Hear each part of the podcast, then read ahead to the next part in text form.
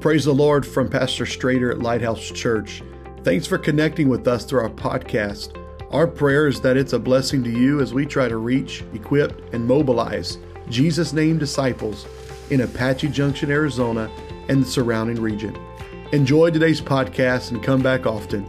God bless you. We love you.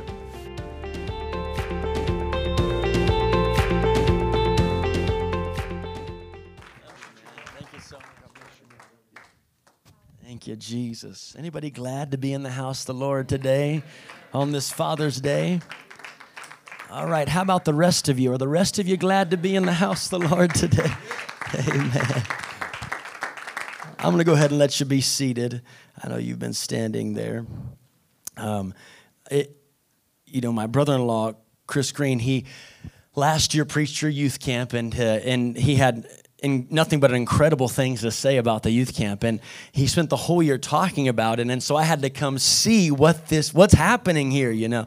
And he preaches a lot of camps um, but uh, how can i word this nicely? Um, he doesn't talk that way about every camp. I'll, maybe I should just leave it there. And so, um, so, but he, what he said about this camp, it's a life changing camp. And I can tell you, he wasn't lying. It was an amazing move of God. You have a wonderful apostolic young people. And I think the thing that gets me the most is just how hungry they are and maybe that's something that's normal here, but uh, it's not normal everywhere I go. it's that, that depth of hunger and desire. Uh, our young, you guys have incredible young people. That's just all there is to it. They're incredible, incredible. And so, um, I, I, just have so many things in my spirit today. I really do. And I, I want to be cautious of your time and conscious of your time as well. But um, before we get into the word of the Lord, a couple things I would like to say in preference. First of all, I have an incredible dad. I really do. And um, I wish I could be with him on this Father's Day. My dad is also my pastor, and he's a mighty man of God using the gifts of the Spirit. So I, the Bible says a godly heritage is of the Lord.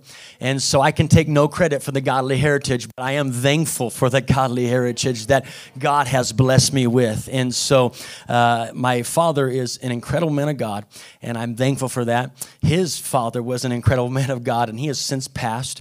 Uh, but then also on my mom's side, my grandpa Grandpa King, he's still teaching and preaching the gospel, and he's 87 years of age, and he's an incredible man of God. Um, I'll take you further. His dad was an incredible man of God. and so it goes on and on and on. But so none of that is to attribute to me. I'm just, uh, here I am. I showed up and I was given this great heritage. So I want to, you know, do the best to honor that heritage. And I do honor them today. And uh, I was texting him this morning and, uh, Oh man, I'm telling you, I could spend all day talking about my dad and my parents, but I know we have a limited time this morning, and, and I'm sure there's many wonderful men of God that are in this house uh, of the Lord. You could have spent Father's Day anywhere, but you came to the right place, and I thank you for that. We honor you for that today. Um, I also want to give honor to your pastor and first lady. I mean, your youth president of this district are incredible. They're amazing, aren't they? you guys are amazing.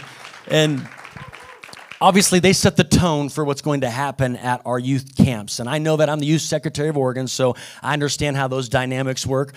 And so when i come into a district and i get to experience that i know the work the effort the prayer the fasting the sacrifice that happens behind the scenes to produce that type of environment and that type of move of god. So i do honor them today for everything that they have done in this district and with the young people of this district. I think that that's incredible. Uh, as well i'd like to honor i obviously did not know him but the late great brother Akers. And I want to honor him today on this Father's Day as well. Um, you know, growing up, I was 12 years old. My dad had me building houses. I can tell you a lot of stories at 12 years of age, uh, and uh, wasn't always wearing these suits. I really was out there just digging trenches and tearing out walls, putting walls in, all that fun stuff. At the age of 12, he had me building houses, and uh, I've learned a couple things about construction. Anybody done construction in the house? Are you still involved? Okay, good. So you guys are gonna be we're we're on the same page right now. So I learned some things about construction that it could take 10 skilled men that it spent they spent their whole lives getting these skills skill sets fine tuned. It could take 10 skilled men months to build a custom house, obviously, depending on the size of the house. Months, months, months. But what I've learned is that it can take it only takes one dumb idiot with a sledgehammer one day to come in there and knock the whole thing down. Isn't that? And maybe some of you have experienced that. It takes 10 men that are skilled laborers months and it took their lifetime to get these skills, just one person to come in. What am I saying? I don't want to be that one person today. I understand that this took many years to build here today. And so I give honor to that great man of God and as well as your new pastor as well for, for the labor and the love and the tears and the blood and the sweat that was poured out here for this to be established here in AJ at Lighthouse Church. And so I just feel so good in my spirit. I feel the presence of God. Anybody feel the presence of the Lord in this house today? Oh man, it's just, it's incredible. It really is. And so, if you have your Bible, I want to draw your attention to Exodus chapter 24. You saw my beautiful wife, incredibly beautiful wife, on the screen. She is not here today. I wish she was. This is one of the very few times in recent years that we have not been together, and I've preached without her. And so, um, so if I mess up, I'm going to blame it on that fact. She's not here, all right? If the, okay, I have some excuse today, thank God. But really, she is my better, better half and mightily used of God. She is an amazing anointed woman of God, and and I could spend hours talking about her, but I do give her honor today as well. I would not be here today if it wasn't for that woman of God, her prayers, her fasting. And I can honestly, before God, say that I would not be standing in this pulpit today if it wasn't for that incredible woman of God. I'm just letting you know that. All right. So I give her honor today. We're going to go to Exodus chapter 24, verse 1. Um, I am going to do a little bit more lengthy reading, but I'll just hit a couple scriptures and I'll let you sit back down. All right. We're going to go to Exodus chapter 24, verse 1. It says, And he said unto Moses, Come up unto the Lord, thou and Aaron and Nadab and Abihu and 70 of the elders of Israel, and worship ye afar off. God is speaking to Moses. Now let's jump down to verse 9. Then went up Moses and Aaron and Nadab and Abihu and 70 of the elders of Israel. Now jump down to verse 14. And he said unto the elders, Tarry here, ye here for sorry, tarry ye here for us until we come again unto you. And behold, Aaron and Hur are with you, Moses said. If any man have any matter to do, let him come unto that matter. Um, and so today, under the unction of the Holy Ghost, I want to talk about the cost to know the cost to know. Look at your neighbor and tell him the cost to know. As you're seated, God bless you in Jesus' name. The cost to know. The cost to know. I want to preference before we jump in this. I'm going to do more. I'm probably going to do more Bible reading today than I would normally do, uh, but God is prompting me to follow Him in the Spirit uh, on this this matter. I couple weeks ago, a pastor came to me and wanted to extend a revival, and he came to me and said, Do you have this date, today's date? And instantly I said no. And I knew I had nothing booked. And I stepped back after I said no, and I was like, why did I say no? I had no clue why I said no. And in fact, later I went to my wife and said, I don't know why I said no, but I said no. And um, in the Holy Ghost, as I began to pray, I had an, and, and I, I just, I'm going to leave it open. And, uh, and then during, the, during this week, I had a pastor text me and say, Hey, how about this Sunday? And my spirit said, Say no. And then on Wednesday night, your pastor came up to me and said, after the service, which was an incredible move of God at youth camp, and said, God said, I, I feel like God's telling me to ask you to come preach at my church. And instantly my spirit said, Yes, yes to him. And, and I woke up Thursday morning and God gave me this word for this church. I feel the anointing. I feel my help in this house right now. When I woke up Thursday morning, God gave me one phrase. And the phrase was the cost to know. The cost to know.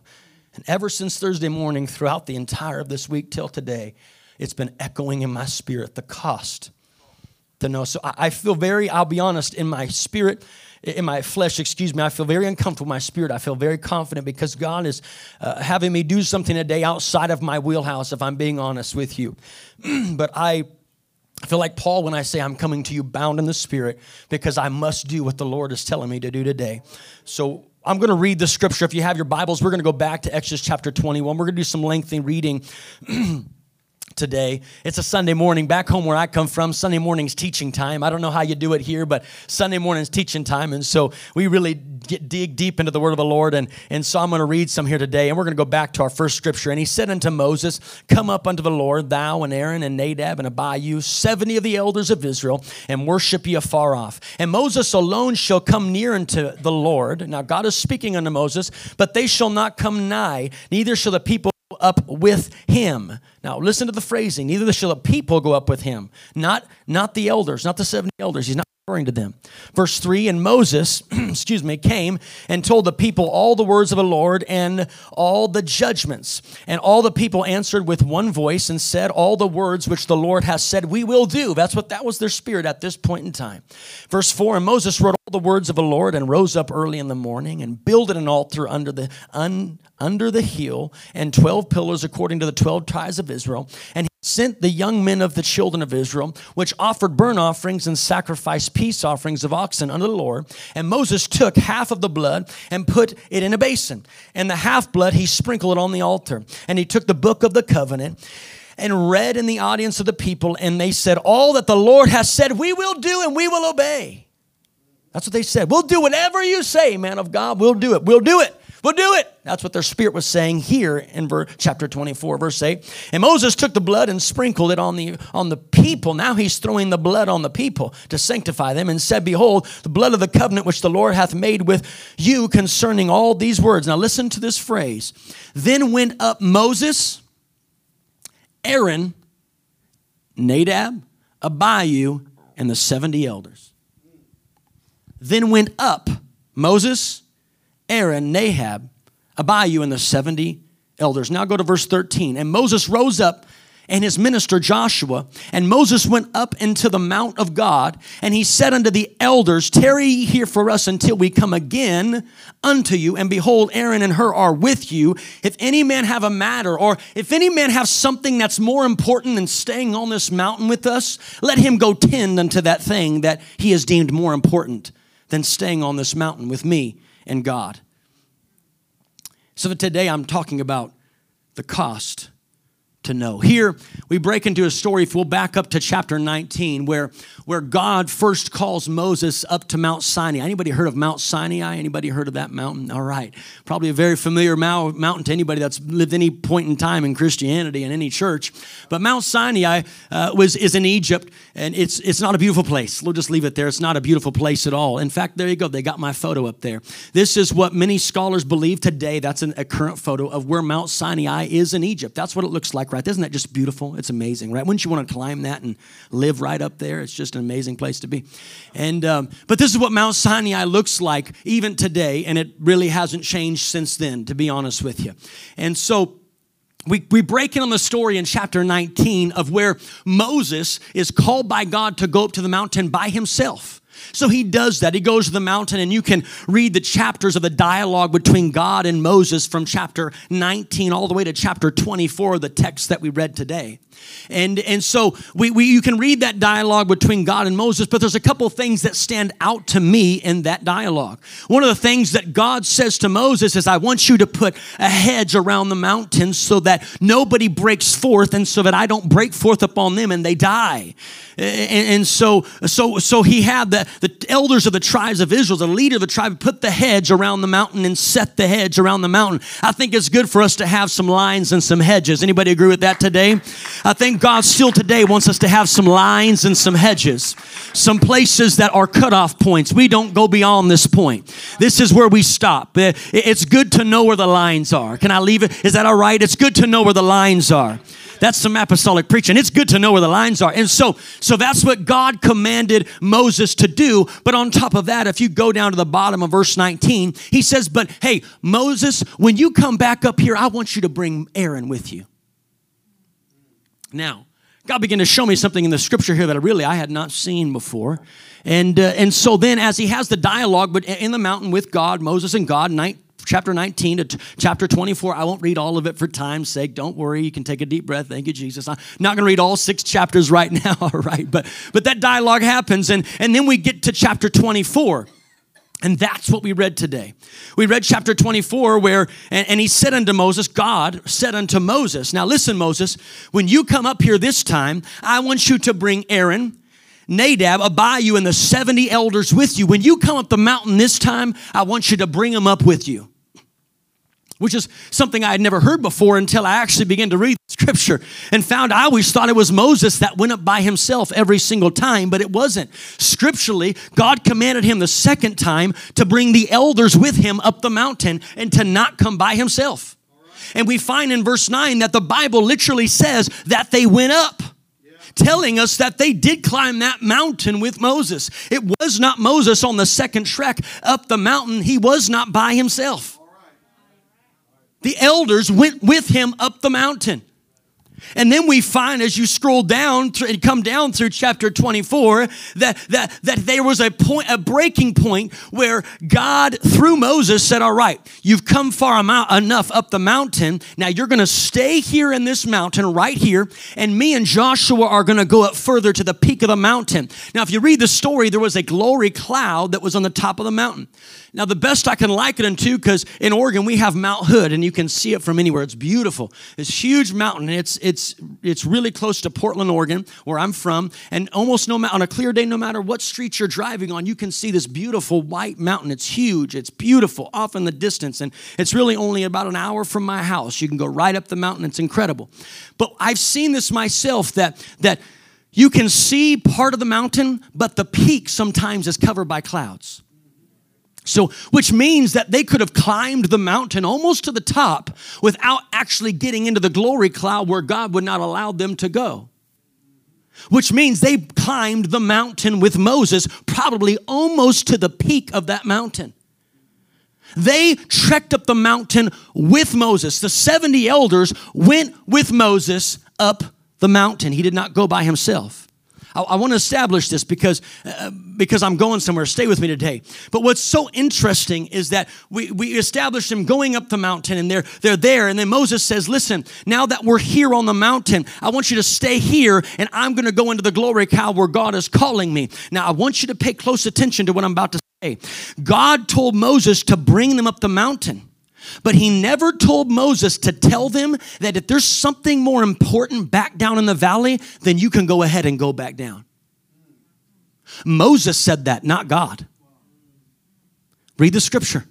God never told Moses to tell the elders that, you know what, if there's a matter that's just so pressing, that's more important than being up here with the glory cloud and with God, then you can go ahead and leave and go back down there into the valley. He never said that. Moses said that probably out of the compassion. Throw my picture of Sinai back up there. Probably out of the compassion of his heart, because the Bible says he was the meekest man that ever lived. And so, probably out of the compassion of his heart, you see Mount Sinai. It's not a place you want to spend 40 days on, right? And they didn't have heat in the air, and they didn't have running water, and they didn't, they didn't have all these wonderful things. We, they didn't do glamping back then, people. That didn't exist, all right? That's a new phenomenon. There was no glamping back in the Bible, all right? And so, when they get up, probably close to the peak of that mountain, somewhere in one of those ridges, and it's a very difficult trek. In fact, if you go study it today, today, you can actually look up the weather uh, in, in Sinai today on Google. You can find the exact weather today in Sinai. One of the crazy things about Sinai is the wind chill factor at night. It has no it has no trees on the mountain, none. Nothing to break up the wind at all.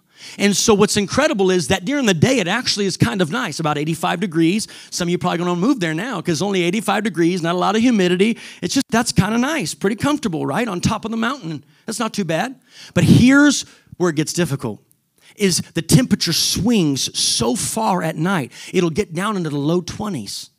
And on top of that, there's a wind chill factor that happens. It almost cuts through your clothes, they say. So in the day, it's incredible. I could be up there during the day, but when night comes, it gets a little more difficult.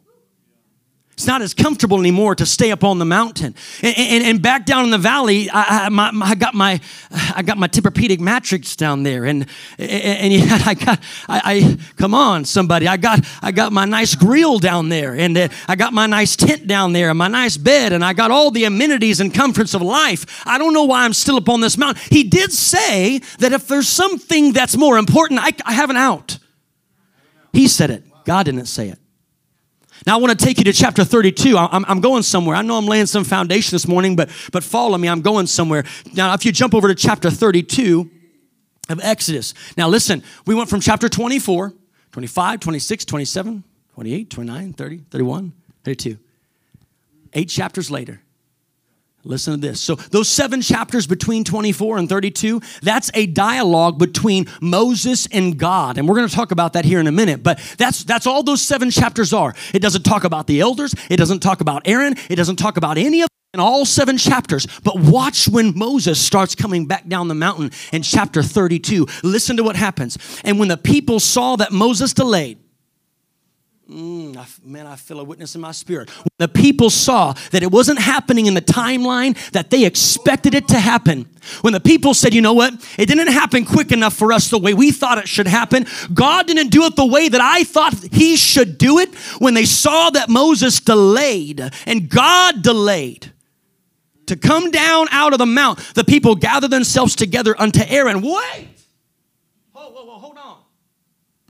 Did you hear what the Bible just said? The people gathered themselves unto Aaron. Last I found out, last I checked in the scripture, Aaron's supposed to be up in the mountain where the glory of God is. But the next time we find Aaron, he's down in the valley. Hold on a minute. I thought God commanded you, Aaron, to stay on top of the mountain with your pastor Moses.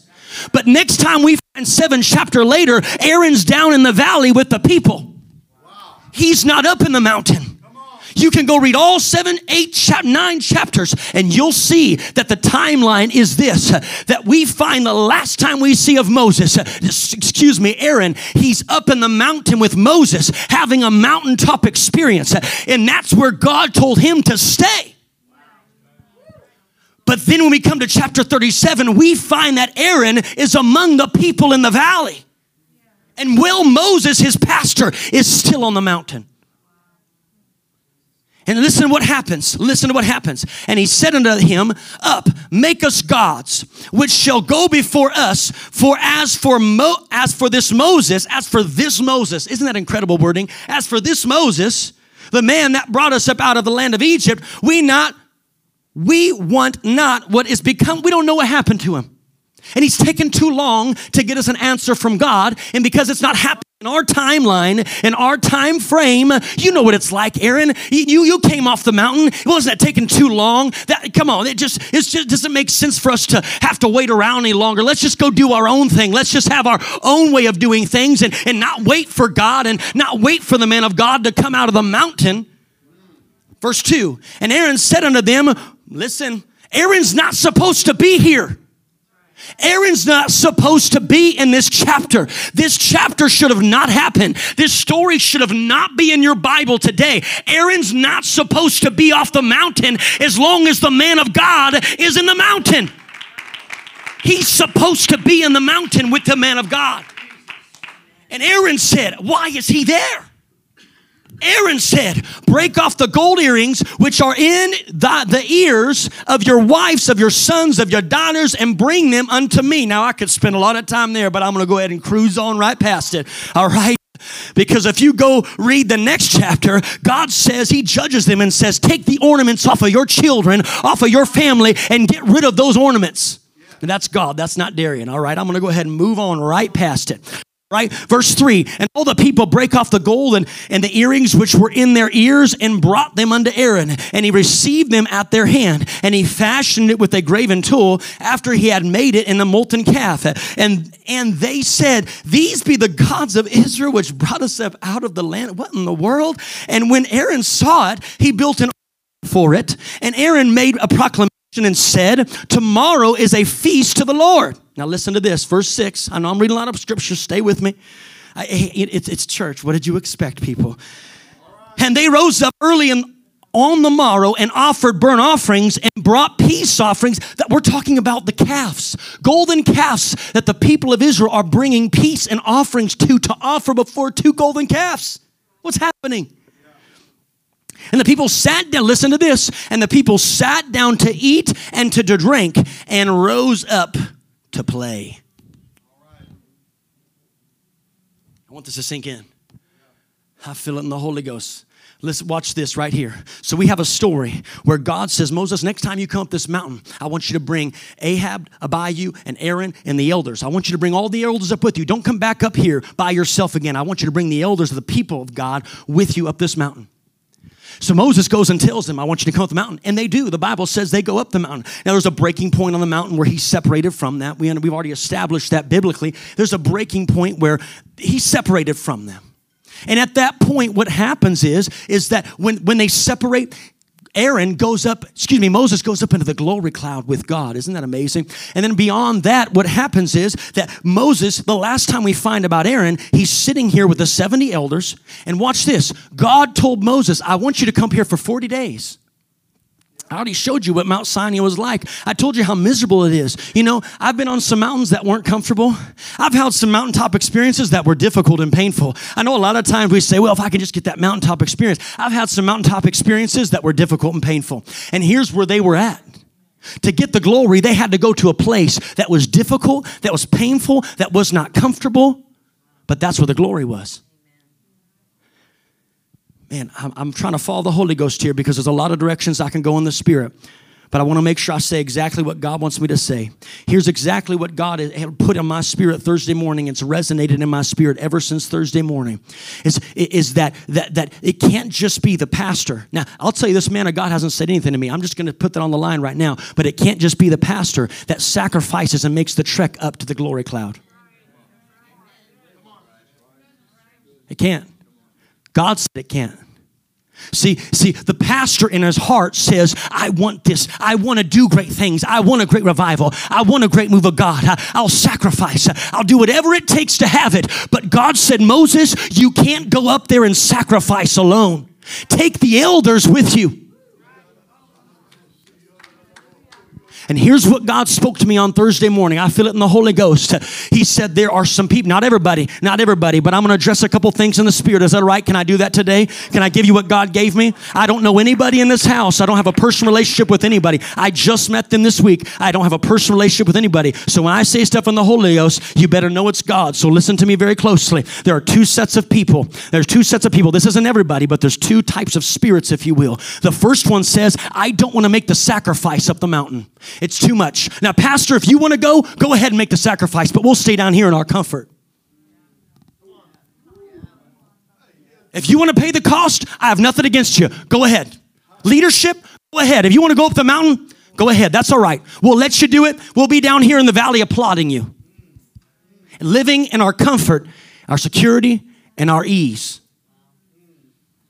The second group of people, which I know is very prevalent right now in my spirit, the second group says, That's fine. We'll climb the mountain. Listen to me. Listen to me right now. We'll climb the mountain. That's fine. We'll make the sacrifice with you to go up the mountain. Well, I'm happy to do that. But when we get there, if it doesn't happen quick enough, we're out.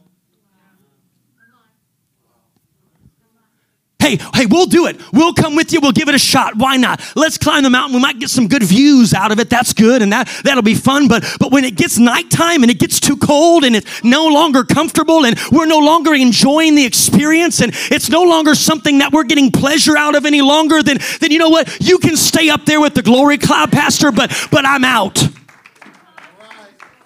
Something happened between chapter 24 and chapter 32 where Aaron was up there with God and with Moses in the glory cloud. And next thing we find Aaron, who is supposed to be the high priest. We find him in and among the people. He wouldn't, he shouldn't have been there. Chapter 32 shouldn't have happened. The story in that chapter should have not happened. But you know what happened? You know what? I, I know what happened. I know what happened to those elders. I know what happened to those, those men of God that were on that hill. It, what happened was, is they said, you know what? He did give me an, ex- uh, he did give me an out. He did say, you know, if, if I want to leave, I can go ahead and leave. Man, my, I haven't mowed my grass in a while. I probably should go back and get that done. Well, you know, somebody got to chop the wood back down there. I don't know if they're getting that done. I, I better go back down and get that done. And, and, so we have Aaron and the elders who I don't know if they lasted one day, I don't know if they lasted two days or a week, but at some point in night, when the night, cold nights and the chill kept cutting through their clothes and it wasn't comfortable any longer to sacrifice and they didn't feel God and nothing was changing and nothing was, listen, I already made the sacrifice to get up the mountain. I shouldn't have to stay here week in and week out and sacrifice and sacrifice and not seeing the results. I shouldn't have to stay here. Come on, Moses would understand. He gets it. It's it's not comfortable up here. I should be able to leave this mountain. I should be able to leave this mountain because at least I went up the mountain. I don't know how plain I'm going to make it today, but I want, I want to make sure somebody knows exactly what I feel in the Holy Ghost. Is that God showed me I'm telling you, in the, I'm telling you, God showed me exactly what His desire is. God showed me in the Spirit exactly the burden that's placed upon this man of God. I don't know him, so I'm just I'm just talking the Holy Ghost. I, he showed me exactly the burden and the things that God has put in his heart. He's put desires in his heart as the mantle of the pastor has fallen on his shoulders. He God has put desires in his heart because he's committed all his ways unto the Lord. And so God said, "I'll give you the desire." But here's here's where we're at. I, Here's where we're at, and I want you to know in the Holy Ghost what God desires. God desires a mighty move in this city. God desires a mighty break in this city. God desires a mighty shift in this church where His glory falls, in His presence falls, and lives are transformed, and situations are made whole, and marriages are brought back together. That's what God desires for this city right now.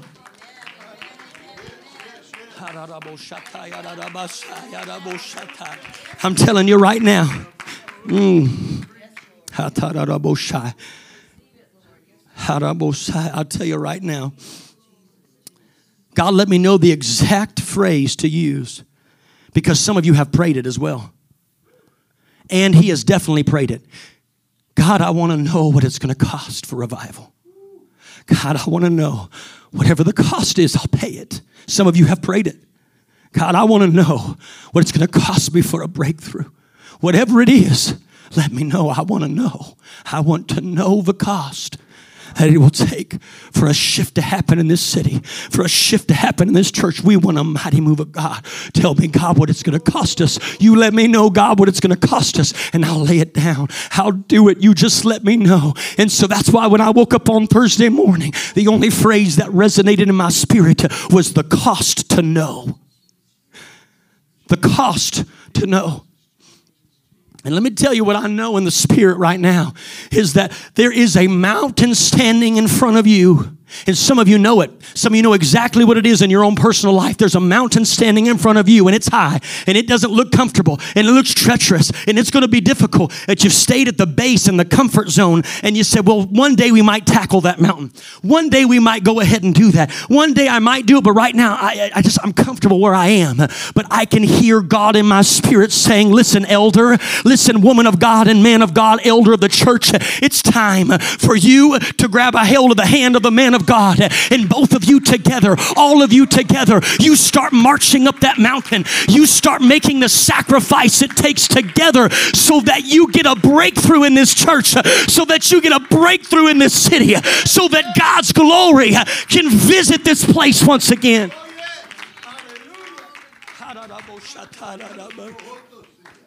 What's so amazing to me, what's so incredible to me, if you read those seven chapters, the dialogue between Moses and between God in those seven chapters, when Moses and the elders decided to vacate the premises and get back down there to their sleep number mattresses, when they decided to do that, look at the seven chapters. Watch and read what God is telling Moses. It's, it's incredible. You know what God tells Moses? I have all my scriptures, I can give them to you. He said, It's my desire, Moses, that I dwell among my people. I, am tired of sitting upon this mountain and just, just letting one person experiencing my glory, the man of God. I, I want to dwell amongst my people. In fact, Moses, I want you to build me a house. Uh, and he gives him the dimensions. He gives him exactly the dimensions and how to build it. And he says, I want you to build me a house. And then on top of that, I want you to build me this box called the ark so my glory can dwell among my people. God wants his glory to dwell once again mightily in this house and in this city. And he's just waiting for somebody that's willing to grab a hold of the arm of the pastor and say, Pastor, all that is in your heart, let it be done. Everything that God has put in your heart, heart. I don't know the sacrifice. I don't know how hard it'll be, but whatever it is, I'll climb the mountain with you. I'll pay the price with you. You won't do it by yourself. I'm going to do it with you, Pastor. We're in this together. Whatever's in your heart, Pastor, let it happen. And so he, he, he takes the elders up there. And here's what I know in the spirit is that when you get up there, when you make the sacrifice and you start feeling the move of God's Spirit at times, that it's going to require another sacrifice. You're going to have to stay in that place that's not comfortable. And there'll be nights that are cold. There'll be nights that are not comfortable. There'll be things that come and it seems like it's cutting through your spirit. It's that, that cold wind of the mountain that's cutting through your clothes, but really it's, it's, it's piercing through your spirit. It's, it's not a comfortable place to be, but if the pastor stays up there, then I'm going to stay up here. And, and I'm not going to come out of this mountain until the pastor comes out of this mountain. I, as long as he stays up there, I'm going to stay up here. As, as long as he can sacrifice, I can sacrifice. 40 days Moses was up there talking to God as friend does with friend, the Bible tells us. And watch this. The next thing he talked about after God told Moses, I want the glory to be in, among my people, I want to dwell there. The next thing he says, he shows Aaron how to make the anointing oil. He says, I want my people to be anointed. And here's how you make the anointing oil. What's so amazing to me is that these, these two things, there was other things he talked about, but these two things alone, that Moses would talk with God and God would reveal to Moses these revelations, these understandings. Imagine when Moses, after 40 days, steps out of the glory cloud and, and he starts walking down the mountain and he doesn't have to walk very far because he comes to the camp where the, he left the elders at. And there's nobody there. Hold on. I, I, I told him to stay here. Where, where are they? He reaches down and he feels the fire and the coals of the fire. Maybe they're, they're just off hunting, or maybe they went around the corner and they're, they're just walking and taking a walk and they're not here right now. And he feels the coals of the fire and they are freezing cold. They haven't been here in a while. 40 days. 40 days in chapter 24, Israel said, All that the Lord commands, Moses will do it. 40 days later, they're building calves and idols and they're dancing, the Bible says, naked around them. 40 days. And you want to know why it happened? I know it in the Holy Ghost. You want to know why it happened? Because an elder and elders said, You know what? It's too much of a sacrifice. We're going to go head back down. And they left the man of God up on the mountain by himself. And when they headed back down, the next scripture, next time we find Aaron, the Bible says, and Aaron said, Why was Aaron there? If Aaron wasn't there, they couldn't have talked to Aaron. They couldn't have said, Aaron, hey, let, us build a golden calf. Let's, no, no, no. But, but Aaron said, No, nah, it's too difficult. I, I, I did it for seven days. I sacrificed for seven days and nothing shifted and nothing changed. And so, you know what? I'm done. And he came back off the mountain with the elders. And now we find Aaron down there in the valley building, building golden calves to, uh, to not to these fake faux gods. And then they're worshiping and dancing. And I can see Moses as he's mar- walking down. He doesn't understand why the, they're not at the camp, but he's like, okay, fine. And he begins to walk past the camp. And as he's walking down the mountain, he begins to hear these noises, these shouts. And it almost sounds like worship, but but something's wrong. It doesn't sound like normal apostolic worship. Apostolic worship. it doesn't sound like normal children of God worship. It doesn't sound like the worship that he heard when God parted the Red Sea and they came out. Of, it doesn't sound like that kind of worship that Miriam did with the tambourine and the praise. It doesn't sound like that. It sounds different to Moses. Something's not right here. And as he continues to walk down the mountain and the noises become clearer and clearer, he realizes this isn't, this isn't worship to Jehovah. No, no, no, no, no. Something's wrong. He could feel it in his spirit. Something's wrong here. And here's the chance. And he looks and he sees the people naked dancing around. Just 40 days before, they were on board with the man of God. And they said, Everything you say that God says, we'll do it. But 40 days later, they're dancing naked around idols. And it just took 40 days. And you want to know why it happened? Because some elders didn't hold the line. Some elders didn't stay on the mountain and say, We're not going to move until God moves. We're not going to leave this place of sacrifice until God says you can leave this place of sacrifice. I'm not going to move. I'm not going to move from this place until God says, and the man of God says, it's time to come down. Chapter 32 should have went something like this. Can I tell you the real version of what should have happened? You want to know the real story that God intended to happen in chapter 32? Let me tell you. What happens is Moses walks down the mountain, John very far, and he comes to a camp, and the 70 elders are there, and they've been praying and they've been fasting and they've been sacrificing because the Bible says they did not eat or drink, referring to the elders. Moses fasted 40 days on that mountain. Bible does not record one place where he, where he ate. he comes down, and the elders have been fasting and praying and sacrificing and it wasn't comfortable and, it wasn't convenient and it was difficult but he comes down and they link arms together and he has the 10 commandments in this hand and he has this arm he links around this this elder and this and they link arm and arm and arm and they say let me tell you what god told me. We can have the glory and we will have the glory. We can have a move of god and we will have a move of god. And so all of them together link up and they take the glory cloud with them down into the camp and they build the house of God and they build the ark and the glory falls and lives are changed and the nation is transformed. That's what should have happened in chapter 32. All for the want of an elder all for the want of an elder is the reason why that did not happen. But instead of the glory falling in chapter 32 and the nation being transformed, instead of that happening, you know what happened? Judgment fell. 3,000 men died for no reason at all. And they died because elders said, I'm not willing to stay on the mountain and I'm not willing to sacrifice any longer. So 3,000 men died. Can you believe that? All for the want of an elder.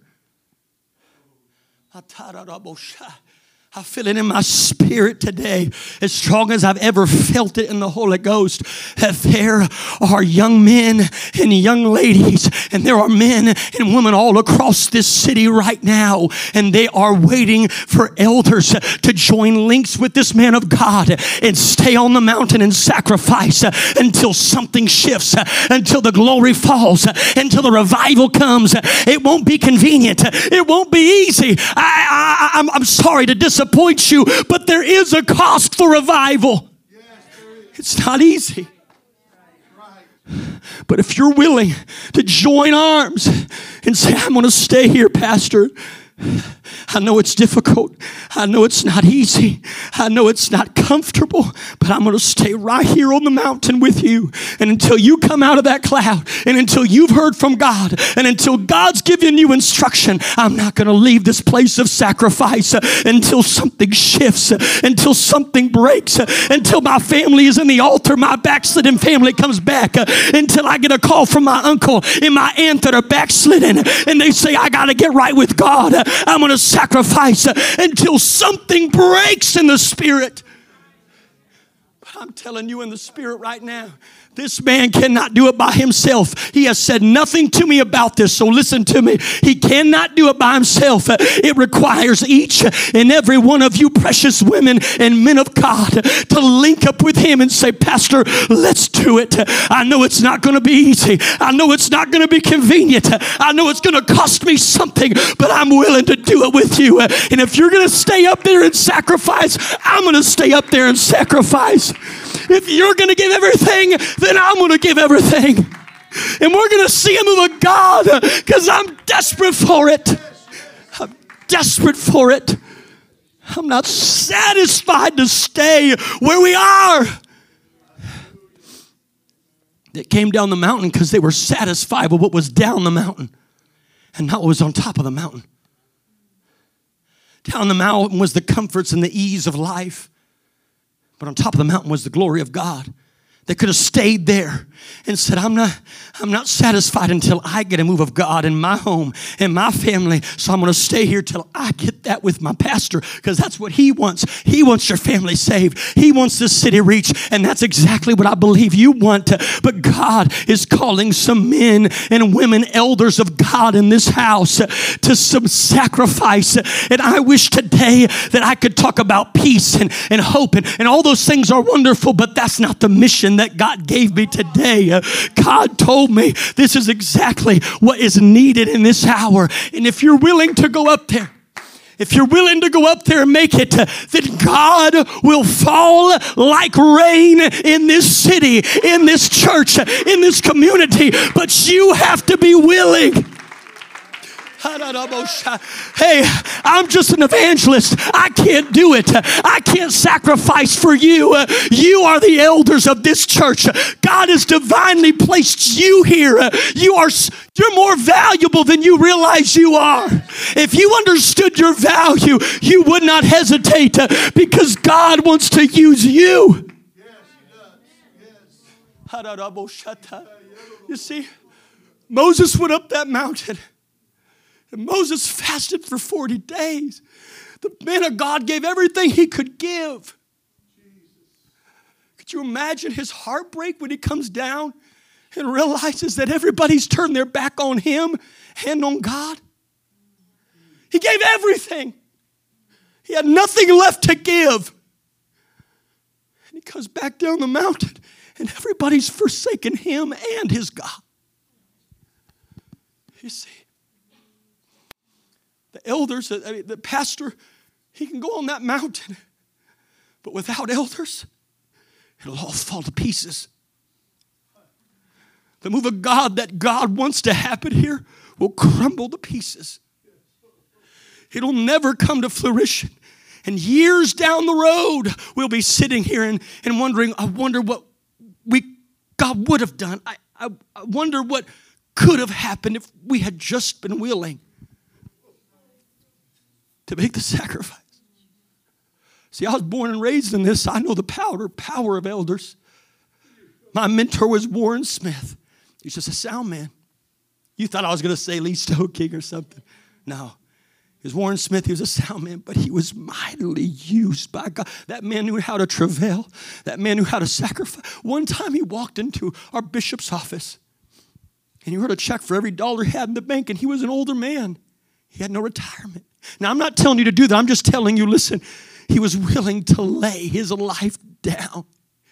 And our church had revival. And we had breaks. And we saw souls hit the altar. I never thought in my lifetime would come back to an altar. All because an, an elder said, you know what? I'm going to lay it down. You want to know how powerful he was? You don't even know his name, Warren Smith. You've never seen his picture. He's, I'm sorry, he never preached because the times. You never saw him. He didn't preach. He never got behind the pulpit. He stayed in the back and no one ever knew him. He was such a powerful man of prayer. He died years ago. Listen, he was such a powerful elder and man of prayer, and he knew how to travail in the Holy Ghost. Let me tell you, one day, listen to this. One day after he had died, I was driving home in my work van, and as I turned the corner, this thought hit me the prayers of Warren Smith. And I felt the Holy Ghost fill my work van. I said, What do you mean, God? The prayers of Warren Smith. He said, You know, you may die, but your prayers will never die. The Bible says they are a memorial before God and they will not die. You know what I did? Watch, watch me now. I said, God, Will you remember the prayers of Warren Smith? And tears filled my face. The glory of God filled my van. I said, God, will you remember the prayers of Warren Smith over his backslidden sons? Watch this. Turn the corner and I pulled him to drive my away my house. No sooner than probably a minute, my phone began to ring. And his son Aaron Smith said, Darrien, I got to get back to God. Hey, Darrien, my life's messed up. I don't know what I'm doing. I've messed up with drugs. I've, I've went through three divorces and my life's in shambles. Can you help me? I said, Aaron, yeah, yeah, I can. God wants to save you. He came that service that Sunday, received the Holy Ghost, repented, and got right with God. And you tell me that elders don't matter and that your prayers don't matter and that your prayers don't shift the spirit world. I've come to rebuke the lie from hell that your sacrifice, your prayers, they make great impact in the spirit realm. Your prayers will shift this entire city and turn this city upside. Your sacrifice will be the thing that breaks this stronghold in this city. Your prayers will be the thing that shifts the supernatural realm. I feel God in this house. I can tell you many more stories of elders in my life that laid down sacrifices, greater sacrifices than I've ever made. and you don't know their name. But I could tell you about a book in heaven. You know, Paul, in one of his epistles, he began to close out his epistle and he began to name people that had helped him in the church. And then he stopped himself and he said, You know what? I can name you my little, not my little epistle here, but is it really that important? That's kind of how he worded it. It's not important. It's been in the Bible for thousands of years. I can put your name in this, my little epistle here, or I can tell you a greater thing that your name is in the Lamb's book of life. What's greater than, Paul said, what's greater than having your name in my epistle, a book that will last for thousands of years, and millions upon millions of apostolic and Christians would read their name. He said, what's greater than that is that your name is in the Lamb's book of I'm telling you, elder, you may have thought that you have no value. The devil's been lying to some of you. You may have thought that your time is past and they don't need me anymore. That's a lie from the pit of hell. God is calling some elders to some sacrifices in prayer, in fasting, in laying themselves down on the altar again and saying, Pastor, all that's in your heart, let it happen. I want us to stand. I want us to stand in this building because God has stepped into this house. I want every eye closed. I want you to get your mind off of everybody else and everything else around you right now. In First Chronicles 17, chapter 17, verses 1 and 2. Now it came to pass as David sat in his house that David said unto Nathan the prophet, Lo, I dwell in a house of cedar, but the ark where the glory of God dwells, the covenant of the Lord remaineth under a curtain. Then Nathan said unto David, Do all that is in thine heart, for God is with you. God woke me up yesterday morning with this verse in my spirit. And let me tell you, in the unction of the Holy Ghost, what God's looking for. You need to listen to this young man. Listen to me. God is looking for an elder to come to his pastor and say, Pastor, all that's in your heart, do it. We're with you.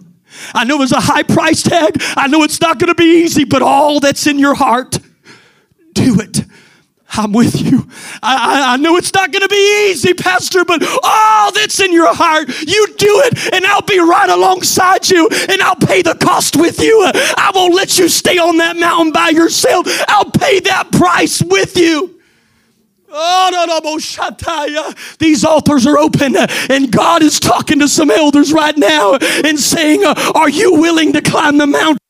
Are you willing to pay the cost? Are you willing to grab a shoulder and arm with arm with your pastor and say, whatever it costs, I'll do it? I won't even question it. I won't even question it. We'll do it, Pastor. I may not understand why you're having us do it. I don't understand why you're having us climb a mountain. I don't understand why you're having us make these sacrifices, but I don't need to understand it. I'll just do it.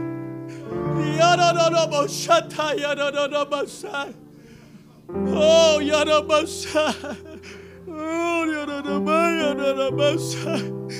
I may not understand it, Pastor, but if God put it in your heart, let's do it. Pastor, if God put it in your heart, let's do it. Yodoboshat. Oh, I wish somebody would begin to pray in the Holy Ghost and speak in other tongues as the Spirit of God gives you utterance.